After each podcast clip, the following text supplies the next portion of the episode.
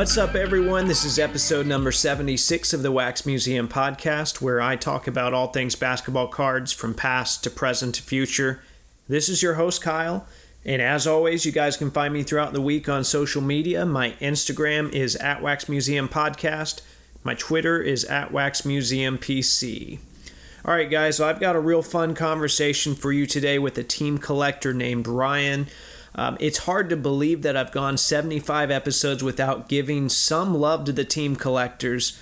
But before I play that for you, I want to give you some quick thoughts on the NBA bubble, which I've been trying to do a little bit every week. As you guys know, I'm really enjoying the bubble, and especially in conjunction with the hobby right now. We've seen other price jumps on rookies and second year players based on limited exposure. You know, keep digging out those Prism rookies. We saw Luka post an insane triple double Saturday. Um, I set up at a show the next day, and that's about um, all that anyone wanted to talk about. And I talked about TJ Warren last week, and then he went out and dropped 39 on the Lakers. But to answer the questions I've been getting, I still don't think he's a good buy right now. And well, I just read that he has the same foot injury that Sabonis has, so I definitely now I don't think that he's a good buy. But I wrote that earlier. Um, but anyway, TJ later in the week he struggled a, a, bit against the Heat because Erik Spoelstra did exactly what he should have. He ran hard traps at him. They doubled him early. They forced other Pacers to have to make shots, and the, the Pacers flat out didn't. Um, elsewhere, we've seen things get a bit chippy in these seeding games, and I love that. Um, I saw Mo Wagner. He got in Giannis's head, and Giannis actually headbutted him, and um, he got a game suspension for it. Now, granted, the game, you know, it's it's a meaningless game, but um, the whole thing was kind of crazy considering the Wizards are, are such a non-factor right now. Um, you know, probably wasn't smart, but I love seeing that fire from Giannis. And then, of course, we had Pat Beverley and the Clippers talking trash about Damian Lillard, basically making fun of his catchphrase and saying that it wasn't Dame time. Uh, never mind the fact that he has sent both Patrick Beverley and Paul George home in the playoffs with their tails tucked between their legs. Well, when it came time for Portland to play the Mavs in a really important game for them, it was Dame time, and he had 61 points. Carmelo chipped in with 26 of his own. A lot of people overlooked that. Uh, this Blazers team was fun to watch last year in the playoffs. You know, I talked all about them then. I was all excited about McCollum and Lillard. I wanted to get a patch of them last year, if you'll remember. Um, so I watched a lot of them this year as well. They are a completely different team with Nurkic and Collins back. And then you can slide Melo back to the three. Their size can give teams a lot of trouble. But then when they have to play small, you know, they have a number of wings that can do that as well. We've seen the emergence of Gary Trent Jr. So they have a, uh, a factor of versatility that a lot of teams out there right now don't have. So I really want to see them get in. I think they could give the Lakers some trouble in the first round. I'm not saying that they'll beat them, but if nothing else, it gives us a little more competitive of a 1 8 matchup. You know, we're, we're not going to see that same thing in the East. All right. One more thing before I segue into today's conversation. I'm excited to announce that um, I was accepted into the Fanatics affiliate program. I don't do this show for the money, but um, like I've said before, there are some basic operating costs involved. So anything I can do um, to try and make a little money for the show. I, I, try and do as long as it doesn't really overlap or invade what I what I'm really trying to do here. And I know I've read a fanatic spot in the past when I was helping to launch Binge Clear. Well, now I'm on my own, and I have my own link that you can shop through to help support the Wax Museum podcast. I actually ordered some Pacers face mask on there this week as I get ready to go back to work, just to make sure everyone knows that the Pacers are my squad. Um, I saw they even had a small selection of cards. I think there was some Slab Ja Morant Prism stuff. Um, so if you'd like to help the show out in this way, you can go to www.tinyurl.com slash wmpod. Click the Fanatics logo at the top, shop as planned, get some gear to represent your team in the playoffs, and this show gets a small commission as well. So it's a win-win. Once again, that's www.tinyurl.com slash wmpod. And shop through that Fanatics link. Okay, so now it's time to move into a conversation I recorded with Ryan last Friday. Some of you might know him from Instagram as Mind Cycle Cards.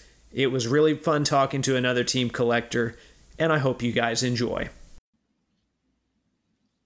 All right, Ryan, we've got a jam packed list of topics that I want to touch on today. I'm really excited about this. But before we get too far, I know things have been kind of hectic this summer. So I, you know, I try to ask a simple question How are you doing? Yeah, doing good, Kyle. Uh, thanks for having me on the show. Definitely appreciate it.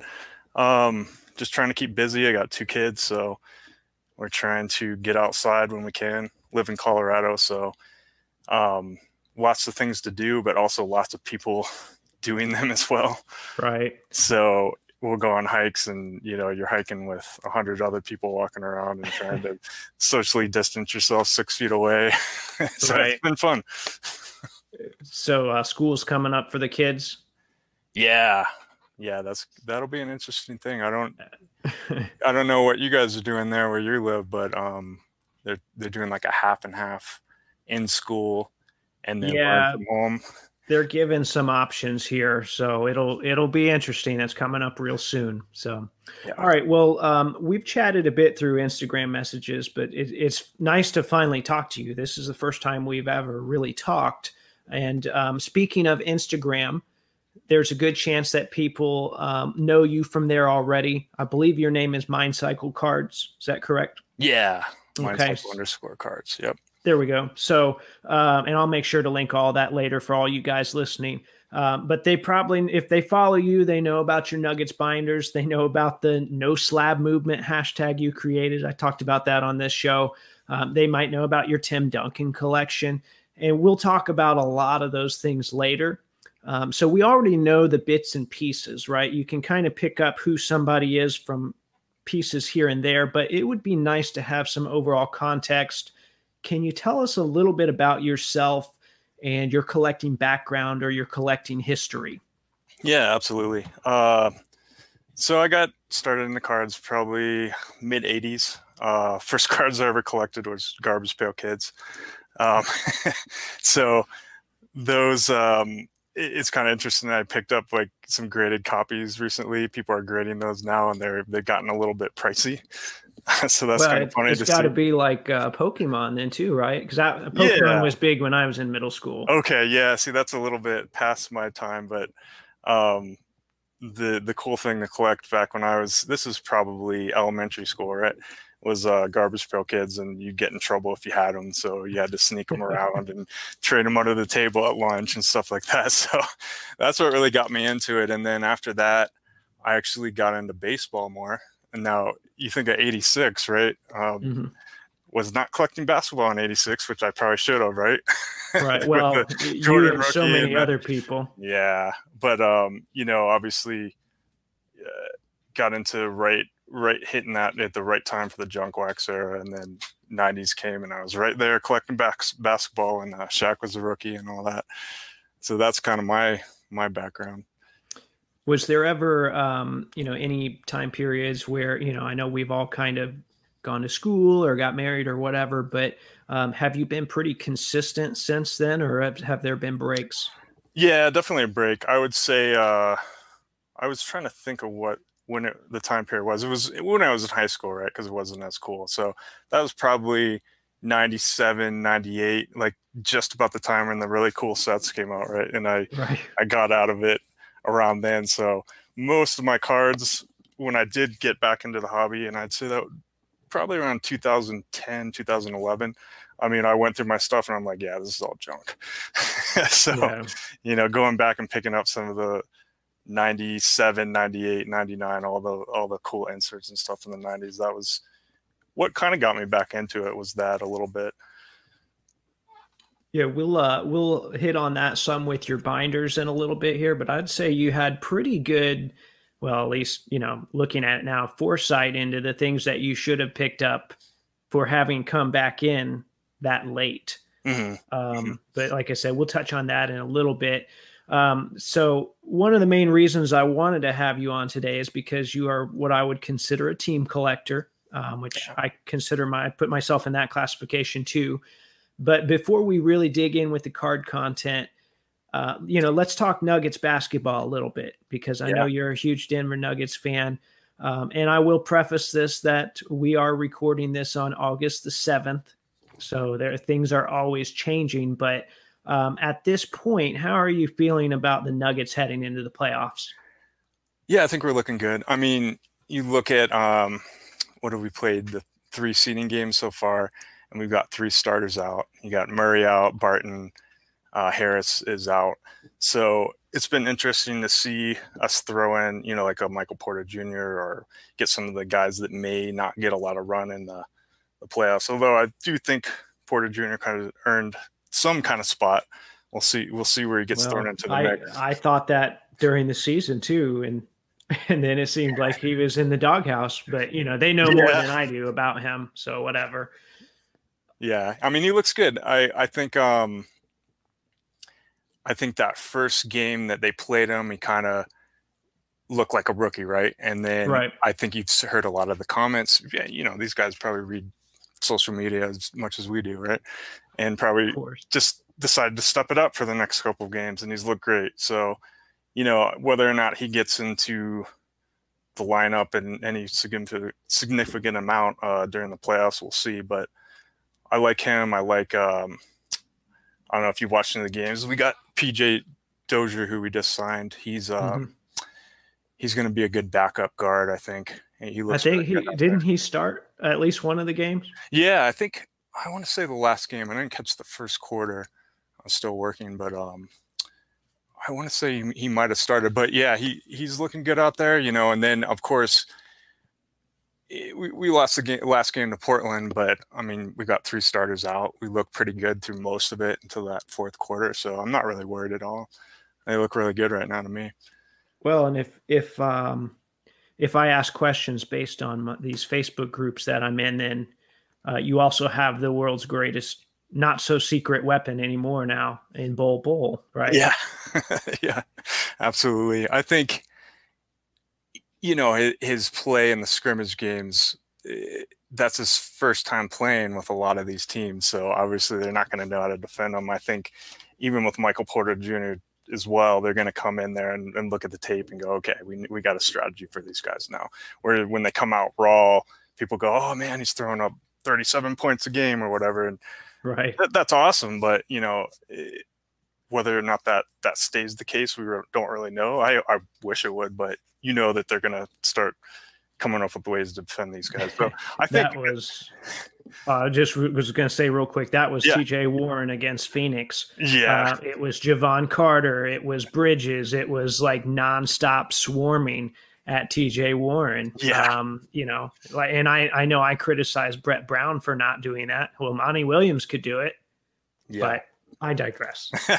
yeah.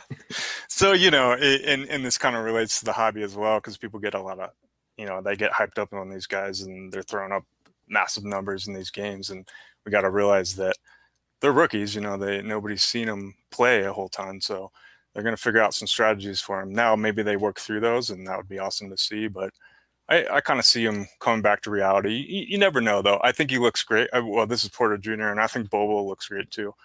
Um, really excited about that. Yeah, the good thing about those guys too is that, and and I mean, granted, you know, you're in the three seed. I would hate, I would absolutely hate to have to play the Rockets in the first round. I know. Um, you know, even if you think you're better than them, it's just it's that's a tough first round matchup. It but is.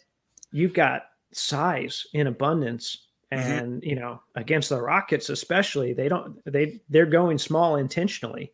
Yeah. Um, so that's that's just a really weird matchup. I mean, anyone with Houston right now is a really weird matchup. Yeah, I know. I was thinking about that too. I mean, I I don't I don't know who who we should play. You, you know, it's it's it's a tough throw up. To, yeah, to I don't. Yeah, I don't think the way Dallas is playing, I don't think they're going to move up any. Um, you know, I would probably rather play the Thunder, but you know they look good too. So yeah, exactly. All right. So let's get back to the cards here. I, I could talk about that kind of stuff all day long. Same um, here. as I said, you're you're a big time team collector. Uh, I am too. Here I am, you know, 76 episodes in. I really haven't had a team collector chat yet, so this will be fun. Um, I figure we've gone about things in relatively different ways, though. That's kind of the the beauty of collecting. I see a lot of stuff out there that I really want, but I know as a team collector, I can't have it all. And quite frankly, I wouldn't have room for it either. um, can you give us an outline of your overall approach to your Denver Nuggets collection? Yeah, absolutely. So I got a uh, probably two different things that I collect. Um, collect a lot of the 90s stuff. So I'd say around 96 to like early 2000s era. I mean, just some of the best looking cards out there, inserts, rare parallels. I mean, PMGs, rubies, all that stuff. E- even the stuff that's not necessarily talked about a whole ton and just looks awesome during that time period. It was, in my opinion, cards are kind of maybe dying down, right? So they had to come up mm-hmm. with some new ideas, right. and they came up with some really cool stuff. Uh, so that's that's part of what I go after is that time period. Um, I do I do pick up like the 2000s stuff, like late 2000s, um, mostly for my refractor set. I, I think I posted a video on this. I'm working on a binder that's pretty much refractors from 93 through the end of the Topps era. When is that? 2009, 10. Yep. So that's that's one thing I've been working on. Um, other than that, I do just team sets every year. So for some of the lower end stuff, and I'll just put a binder in of hoops, Donruss, um, you know, Revolution set of Nuggets. Uh, just just low end cards is just kind of fun. Right. Uh, it, that's it gives you some continuity from year to year. Yeah, exactly. Yeah, I I have them going back. Um, maybe 2013 i think. I i have enough to fill up more binders this is the time to do it right? I have stuff from right. the 90s i could fill up these binders with but just finding the time to actually put those in a binder and sort them is is another issue right? Time, yeah time and cost i mean we'll, we'll talk about the z folios here in a moment but um, you know those aren't cheap. No. So i, no. I imagine that adds up over time. Um, now, and and kind of a, a, big difference between us, although I have seen some patches lately, I know you have some here and there, but it seems like you don't do as many probably uh, of patches. Uh, you're more into the shiny stuff. Yeah, um, I did throw up a video of my Panini stuff that I have, and I don't know if you saw this one. It was my most recent one. It's in my um, custom mag case box. Uh, so that's all like my Panini NT RPAs, flawless RPAs, stuff like that. So I do mm-hmm. I do still go after that stuff. Now the last couple years, not so much because we've got Michael Porter Jr. and now we got Bobo who's super hyped up. I mean the, the prices right. on stuff is just a little crazy. It I'm, was easier when it was Evan Fournier, right? Yeah, exactly. Yeah. Or, you know, Gary Harris. I got a lot of his stuff. Um, even Jokic, his rookie year was was cheap, and that's where I got most of my stuff.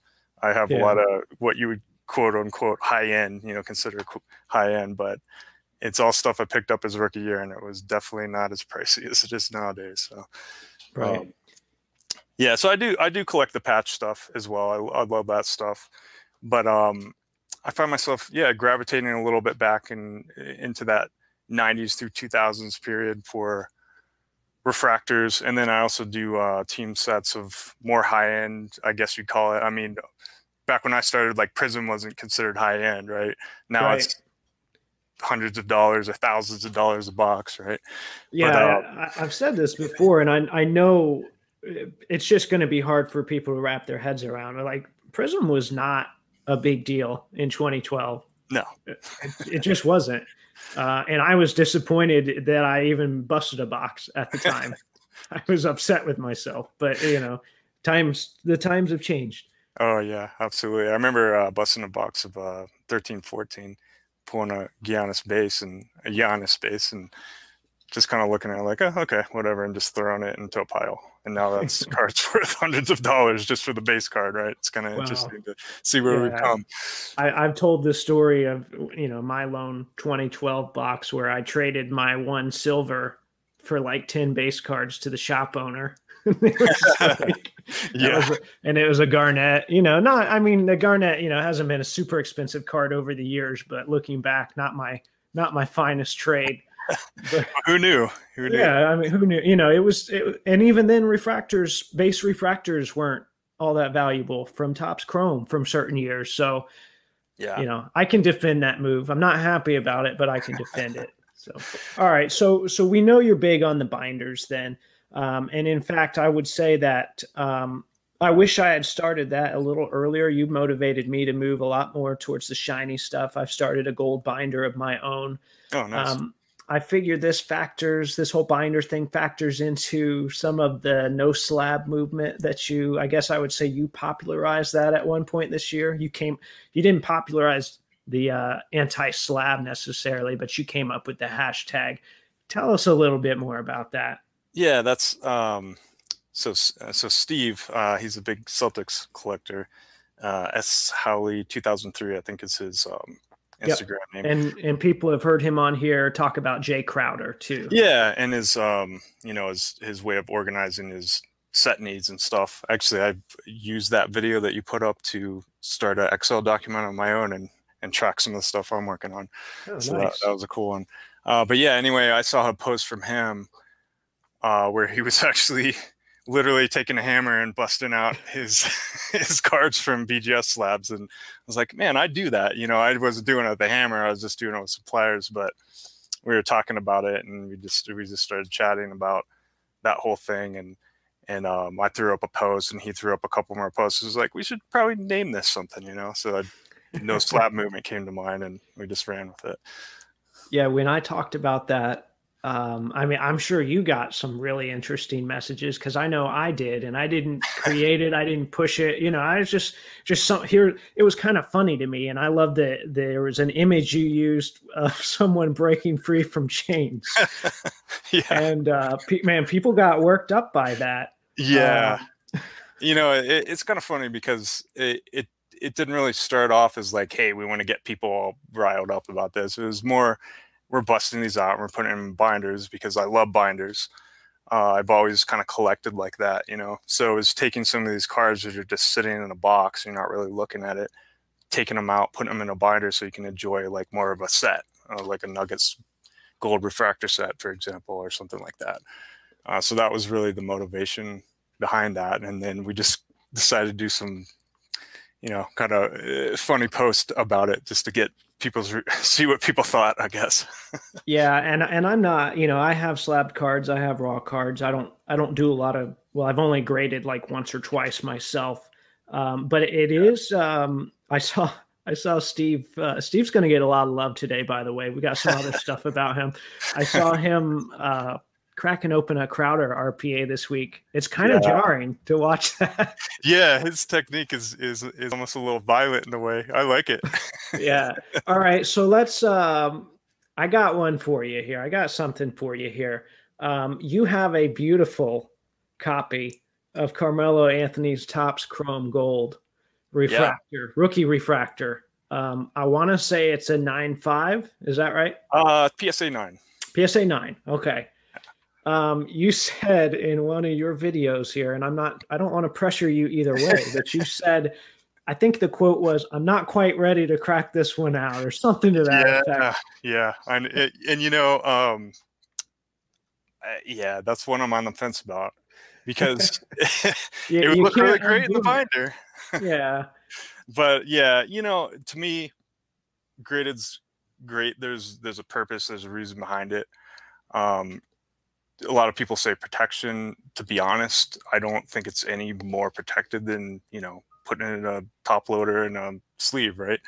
Yeah. But um, there's that element to it. There's the the pricing element to it. Obviously, when people see graded, they know yes, I'm going to buy this, and it's going to be this grade or close to it. I mean, you want to look with your eyes. You don't just want to judge what the uh, flip says, but. Yeah, that's one I've I have gone back and forth because it's the last one for that uh, gold set that I need to put right. in the binder. So I probably will do it. To be honest, I just um, I've been la- a little bit lax on the whole busted and out slab. So maybe I'll get a day and just do them all at once, and I'll post a video when it's done. I I would if I were you. Not that you just asked me for advice, but this is my show, right? So I would print out a picture of the card on photo paper and put that in your binder. there you go. All right. That's that's a good thought.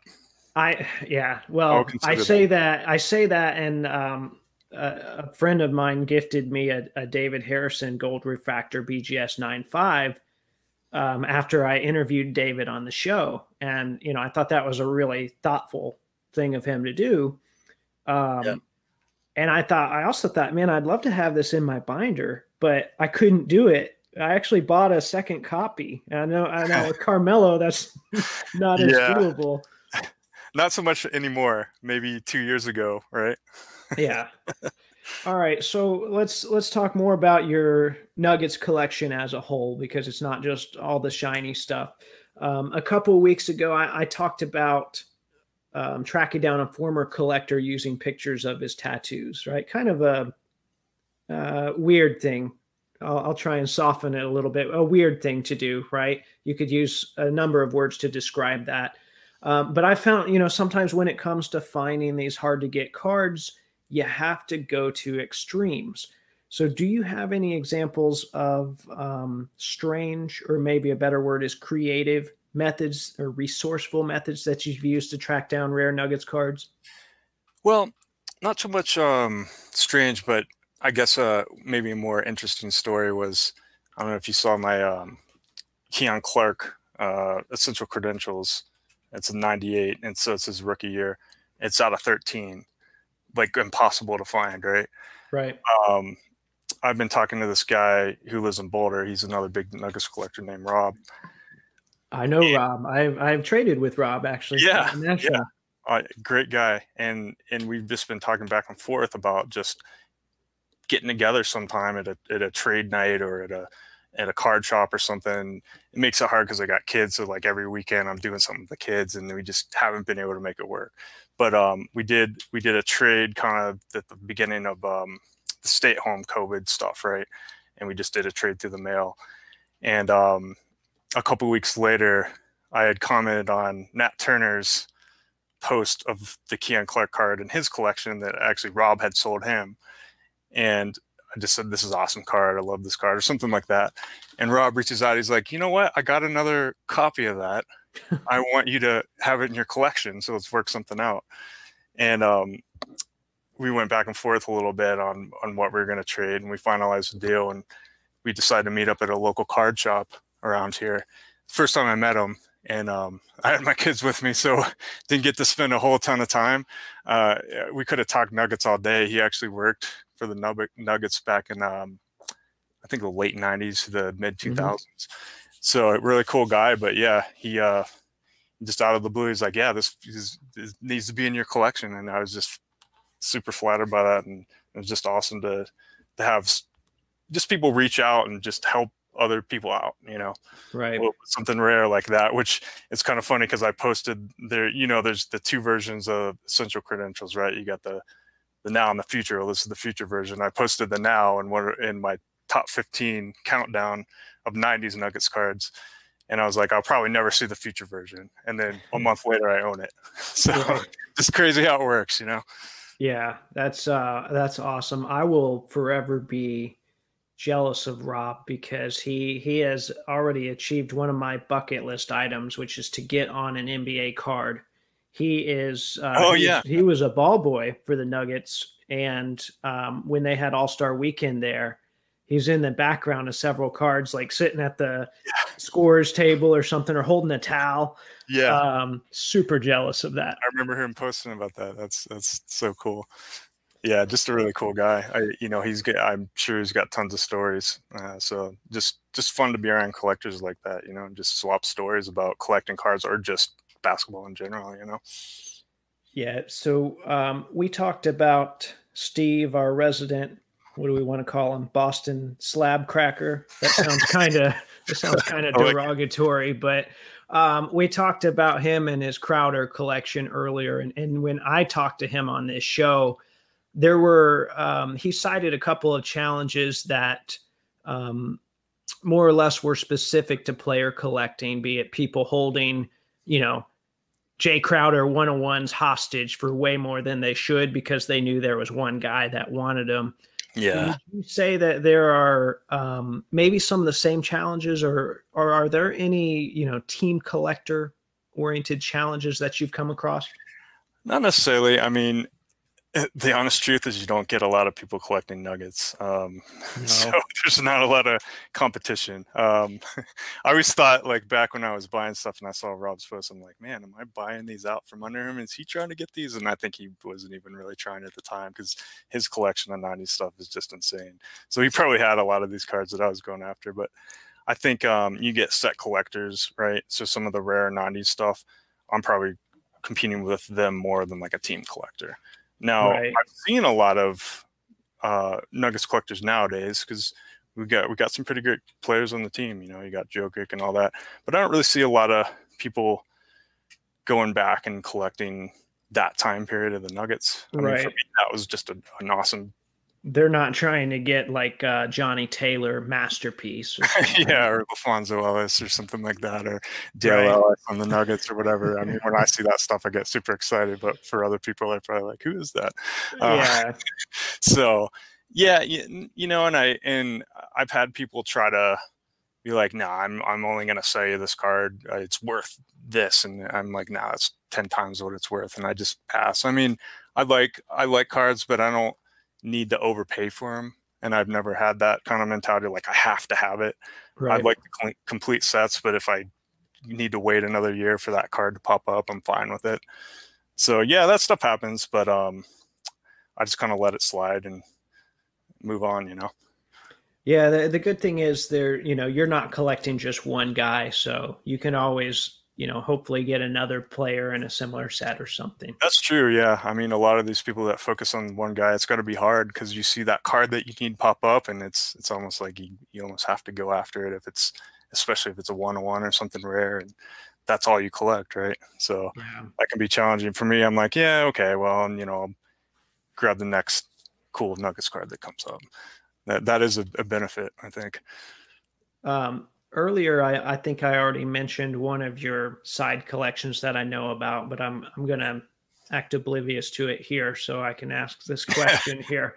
Um, do you have any side PCs um, that um, or or is that something you've had to sacrifice for your main focus here? Uh, I got two. Well, I, would say three main ones. Um, my Topps Chrome Refractor rookie collection. So that's one of them. Vintage. Um, I try to pick up vintages when I can. I'm actually working on the 69 Tallboy set. I'm about okay. 18 away. And then another big one is my uh, Duncan collection. Talk, tell me a little bit about your Duncan collection. Yeah, sure. Um, I started collecting when I just really had a lot of respect for him. When I started getting back into cards again, you know, I was obviously he's knocked us out of the playoffs so many times. You'd think I, I wouldn't like him or the Spurs or anything like that, but I just right. think there's something about. We should specify here Tim Duncan and not Duncan Robinson for all you 20 oh. people out there. there you go. Yeah, exactly. um, but yeah, there, there's just something about the way that he played the game that was always appealing to me. Now he didn't have the most flash or anything like that, but just solid he's just a solid guy. He just got the job done. Obviously, won a bunch of championships, MVP, um, All Star visits, all that kind of stuff. So uh, that was appealing a little bit. But just the fact that he was in so many of the cool sets, I mean, that really that pushed it as well. Not just admiring his playing, but the fact that I could go out and grab some of the coolest inserts out there, you know, from the '90s.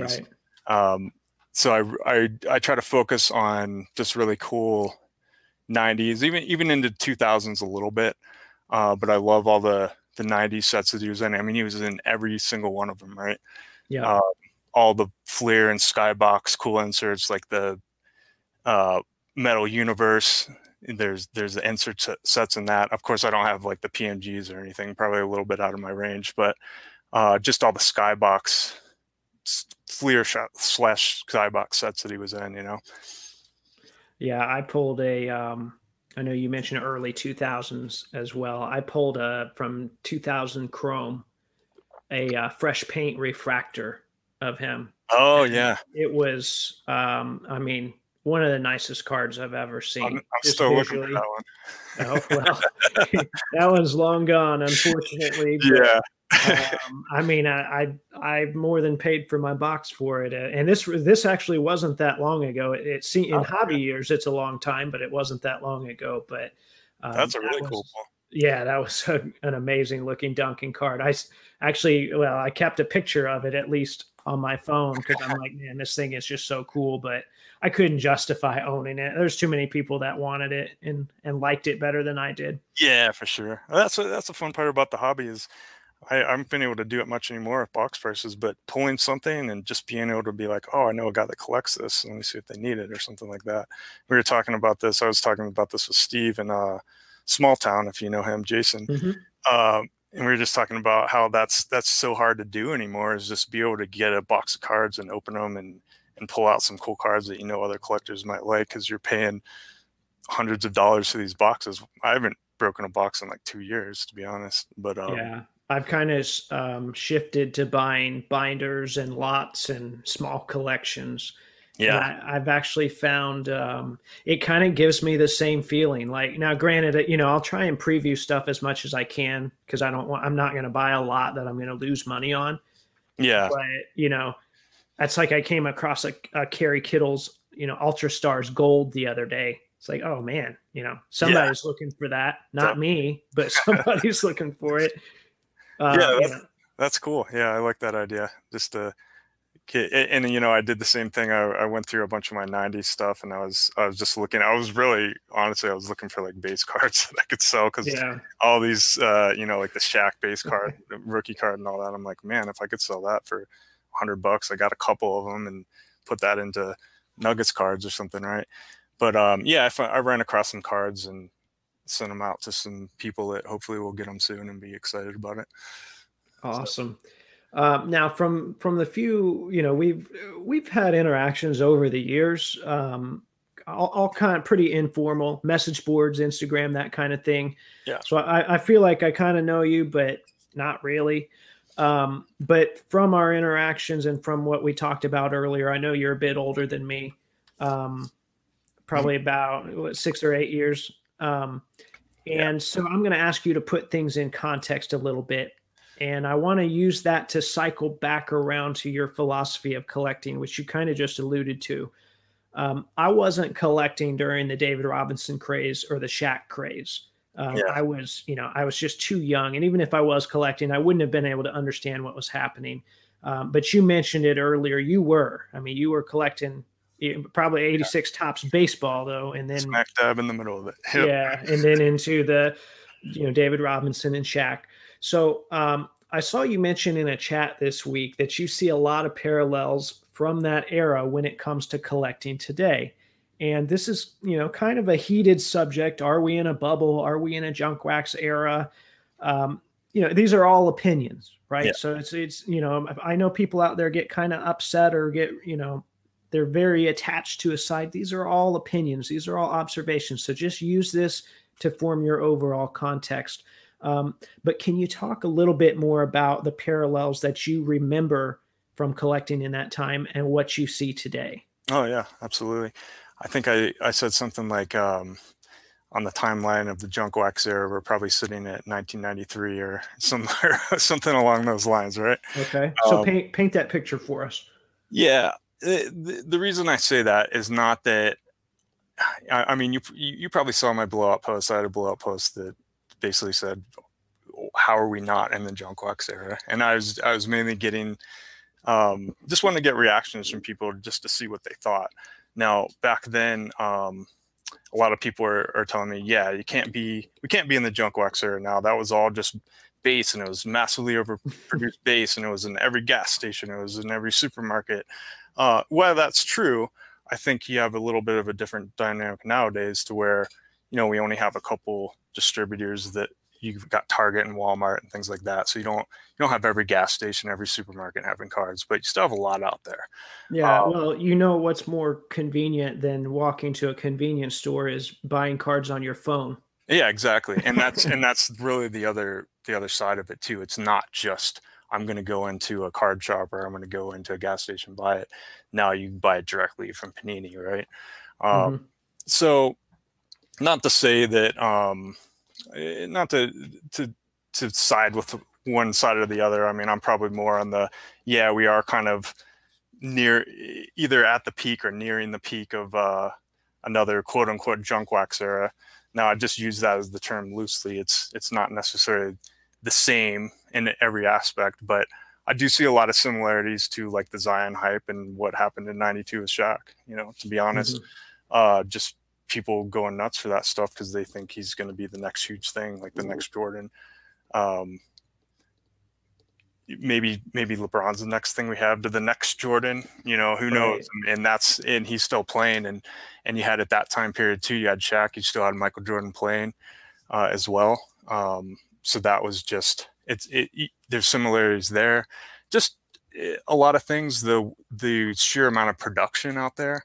I mean, where are we at now with Prizm this year at like 40 parallels. Yeah, something crazy. if you add in all the retail and the fast break and who knows how many parallels, 80, you know, maybe it's double. Right. But um, we're getting there. Yeah, my argument was more we're not necessarily printing the same base card millions of times, but we have so many parallels now that it's almost like a false scarcity. You know, yeah. they want you, you know, Panini wants you to think, okay, this is a rare card because it's out of 25. Well, if there's 10 out of 25s from the same release, is it really rare?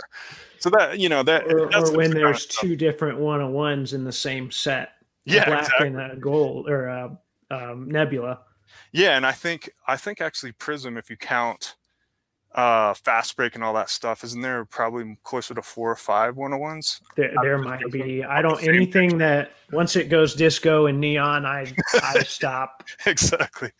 Yeah. So you know that that's really was my argument um, a little bit, and I just wanted to get people's opinions, and that that thread was fun. Obviously, um, a lot of people had different opinions, maybe a little bit.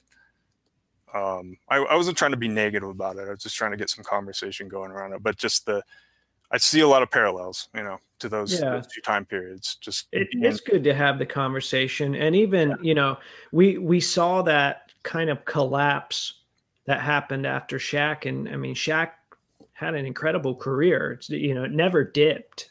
Yeah, I, I know later, you know, he had stops in Phoenix and Boston and all that, but you know, Shaq's legacy is is cemented, and still those cards were worthless for a long time because yeah. you know you have to be just so good for those cards to even keep their value. And then even, you know, too many is too many. There's only so many you can have.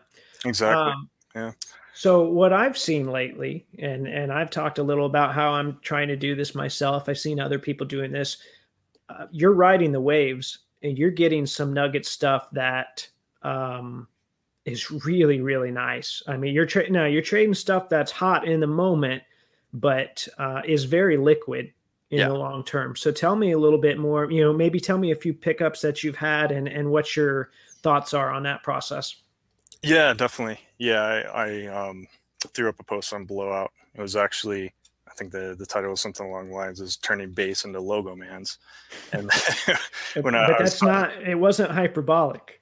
Yeah. Yeah. It was, it was actually uh, chatting with Steve and uh, Jason, you know, at, S. Howie 2003 in Small Town, and uh, we just thought it'd be funny, you know. Then this is probably right around the time of stay at home, is is the card market was booming, and you've got base cards selling for hundreds of thousands of dollars. We're just like, man, you could turn these base cards into logo man, and um, I kind of took that as a challenge and sold off a lot of my stuff. um, not necessarily, and it wasn't really anything that I didn't like. You know, I picked up all these cards because I liked them, you know. But I thought man, this can't last forever. And some of those cards, yeah, they've gone up a lot more since I sold them, but wasn't really the goal. The goal was just to turn that stuff into big cards. And so the biggest one I picked up was a uh, Jamal Murray Logo Man auto from his rookie year at Immaculate. And that was selling a lot of those cards. Now they weren't all base. Just, right. and I said I, I said that in my post too. You know, it wasn't all base that led to that but um, it was it was lot. all very replaceable stuff. Yeah, exactly, and that that was my thought. You know, now short term, I'm going to sell that stuff, and then if I want it back, I might be paying a higher price. But I'm not really looking at short term. I'm five years out. Maybe it's not the same price as I bought it at 10 years ago, but it's still a lot less than you're looking at now. So if you can, my thought was I, I saw other people doing this, so this isn't anything unique to what I was doing or anything like that. But I, was, I saw other people turning base cards into big cards. I thought that that looks pretty cool. I'm gonna try it. Uh, so yeah, I picked up a lot of really cool 90s cards off of that. Um, obviously that that logo man, that um, Jamal Murray, I picked up a Carmelo Anthony logo man, and my personal favorite. Yeah, Topps big game. Topps big game. Yeah, was it uh 2004 five? 2005. Right? Yeah, yep, that's right. Yep. So yeah, that that was really fun. That was um, I ran out of cards to do it. I uh, I do have a couple TJ Warren, and I've been considering. I think I uh, talked to you about. It. I was like, man, should I sell these now? I might have missed the boat on that. But uh, yeah, you know when I when yeah, I you can thank Jevon Carter for that. um, I I'm not really trying to do that. I'm not trying to go out and buy the hype guys. It just sometimes it happens. You know, I follow my cards, and that's really what I I was saying in that post too. I follow my cards, and if I see my cards go up, and I'm like, well, I'm not super attached to this. Let me move it along to somebody else who maybe might enjoy it and make some money and put it back into my PC. You know? Yeah, a lot of it's about I I think is about opportunity as well. Like that Carmelo logo, man. It might have been on eBay for a long time. I don't know. Yeah. Um, but at some point, somebody, some Nuggets collector is going to grab that, and it's probably not going to be available. I mean, yeah. I have I've had some cards, well, pretty much anything big like a big 101 or a logo man that goes into my PC doesn't come out. Mm-hmm. Um, whereas some of the other stuff, even if it was numbered to 10 or 25 or 50, it might cost you more later on, but you should still be able to find it. Absolutely. Yeah, that's what I thought too, because I moved some of my um I, I was actually collecting Prizm for a long time, and so I had silvers from um, 2012, 13, right? A lot of the, mm-hmm. the rookies. I sold a lot of those uh, during that time, and some of them might have gone up, like I said. But those cards to me, I can probably get them down the road if I really want them. And yeah, yeah, I like there. my Nuggets collection a little bit more than that anyway. So I moved uh, even a couple of those, and that some of those funds even probably went to that Carmelo because you're right. It's a 101. It's not going to be available when somebody buys it, probably, or you're going to wait a couple years. Maybe they sell it in a couple years, and you get lucky if you see it again. So yeah, that that was really my thought process on that, and that's where I went into it. I said I'm not going to just sell these base cards and then pick up other base cards with the profits. I'm going to actually pick up something that's rare. You know, you don't want to move the chairs around on the Titanic. right, exactly. I know I'll probably catch some flack for that. Um, all right, so Ryan, it um, we're gonna have to do this again because um, we have only scratched the surface. But you know, you gotta you gotta leave people with a little bit of a uh, little bit of stuff to come back to. I've really yeah. enjoyed chatting with you today, and I, I do want to be respectful of your time. But as we start to wind things down, I got one or two more things for you here. Sure. Um, do you have any advice for someone out there that's maybe thinking about starting a team collection? Yeah, absolutely. Um, the way I started getting back into the Nuggets, and this is after, uh, I mean, I've always watched them, right? But this is back getting back into collecting cards again. Was I'm just going through my old cards now. Maybe not everybody has the opportunity to do that if if they weren't around and collecting the 90s or the 2000s or whatever. But you can still pick up uh, team lots off of eBay, and a lot of times even for the newer sets, I, I'll just search. You know, it's it's it's become hard to break boxes, right, or join group breaks. I used to do that, but they become expensive too, even for hoops. You know, where you think, yeah. oh, I'll join for ten or fifteen bucks. Now it's like a hundred bucks to join. And, and hoops used to suck. Yeah, um, exactly. Um, so so um, you know, if if you want to start there, just start small and just start putting binders together. It's fun um, even if you just have to buy singles. But but like I said, there's a lot of times you can just buy a lot of stuff. So if it's uh, a lot of the the particular hoop set or something, maybe it's every card but the rookie or something, then you go chase that rookie. Or it's a lot of a couple different years worth of stuff that somebody's just getting rid of and they say this is a De- denver nuggets lot you can start there you know and um, that's really fun just to put those sets together just on the low end and you can just build up from there you can eventually get up to the refractors the gold prisms all that kind of stuff yeah definitely um, another thing that i would add from my personal experience um, become good friends with the people that collect that same team yeah because for a number of reasons. I mean, it's not all for self interest. It a lot of it is they do. You know, you look out for one another, right? It makes it more fun. Yep. Um, but also, um, I, have talked about Steve, the Pacers collector, on this show before. Stevo twenty one. Oh um, yeah. We message one another, and I'll just say, look. I'm willing to spend X amount on this card that's on auction right now and yeah. it's kind of like we kind of do the bidding ahead of time and if he says oh i wasn't going to go that high all right thank you please don't bid me up and and it's you know it, it, works out great it's like a, so, a little social contract um, but you know and i and we we help each other out like i sent him a listing for a danny granger 101 this week so you just um, you you figure out ways to help one another out and those guys you know if they're already collecting that team they've probably been in this a while and they, they can probably point you in some of the right direction. Absolutely. Yeah, I do the same thing. Uh, shout out to Nuggets fan 24. He's uh, relatively new back into the hobby, but uh, he he collects um, Nuggets mainly McDyess. Uh, he collects Bobby Jackson. Bobby Jackson was of course drafted in '97. Right. He collects him, and he only played for the Nuggets for a year, so he collects not only that year, but um, his whole career. So I'll help him out too, and we're always going back and forth on uh, on chat. Just hey, did you see this card? Do you need this card? you know, um, and then I there's been cards where I'm like, oh, I might bid on this. Oh, maybe he needs it, so I'll, I'll shoot him a message. You're gonna bid on it, and then I'll just kind of stay away because I don't need every card out there, you know. Right. Um, and he'll just tell me, yeah, you know, maybe this McDyess one's gonna go for more than I want. You, you go ahead, you know. So uh, I totally agree with that philosophy. It's just fun, you know. We don't need to have every single card ever, right? And it's yeah. it's not it's not necessarily needed or anything just to enjoy it. And sometimes enjoying it just means you help somebody else out.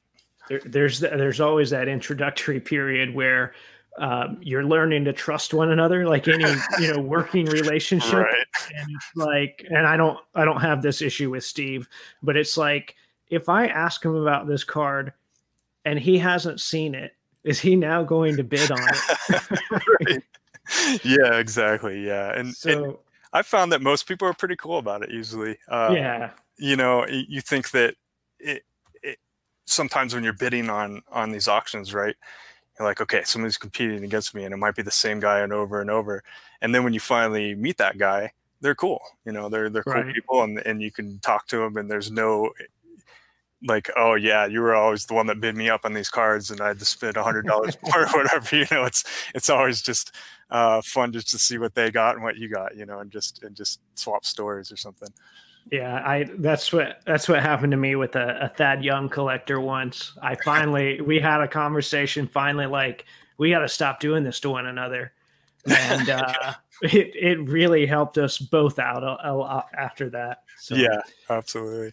All right, Ryan. Well, well, thank you again for coming on the show. And I want to make sure I know we mentioned it earlier, but I want to make sure people know where to find you.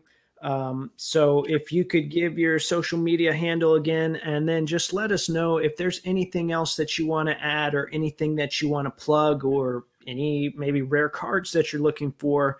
Um, just let us know. This is your time. Okay.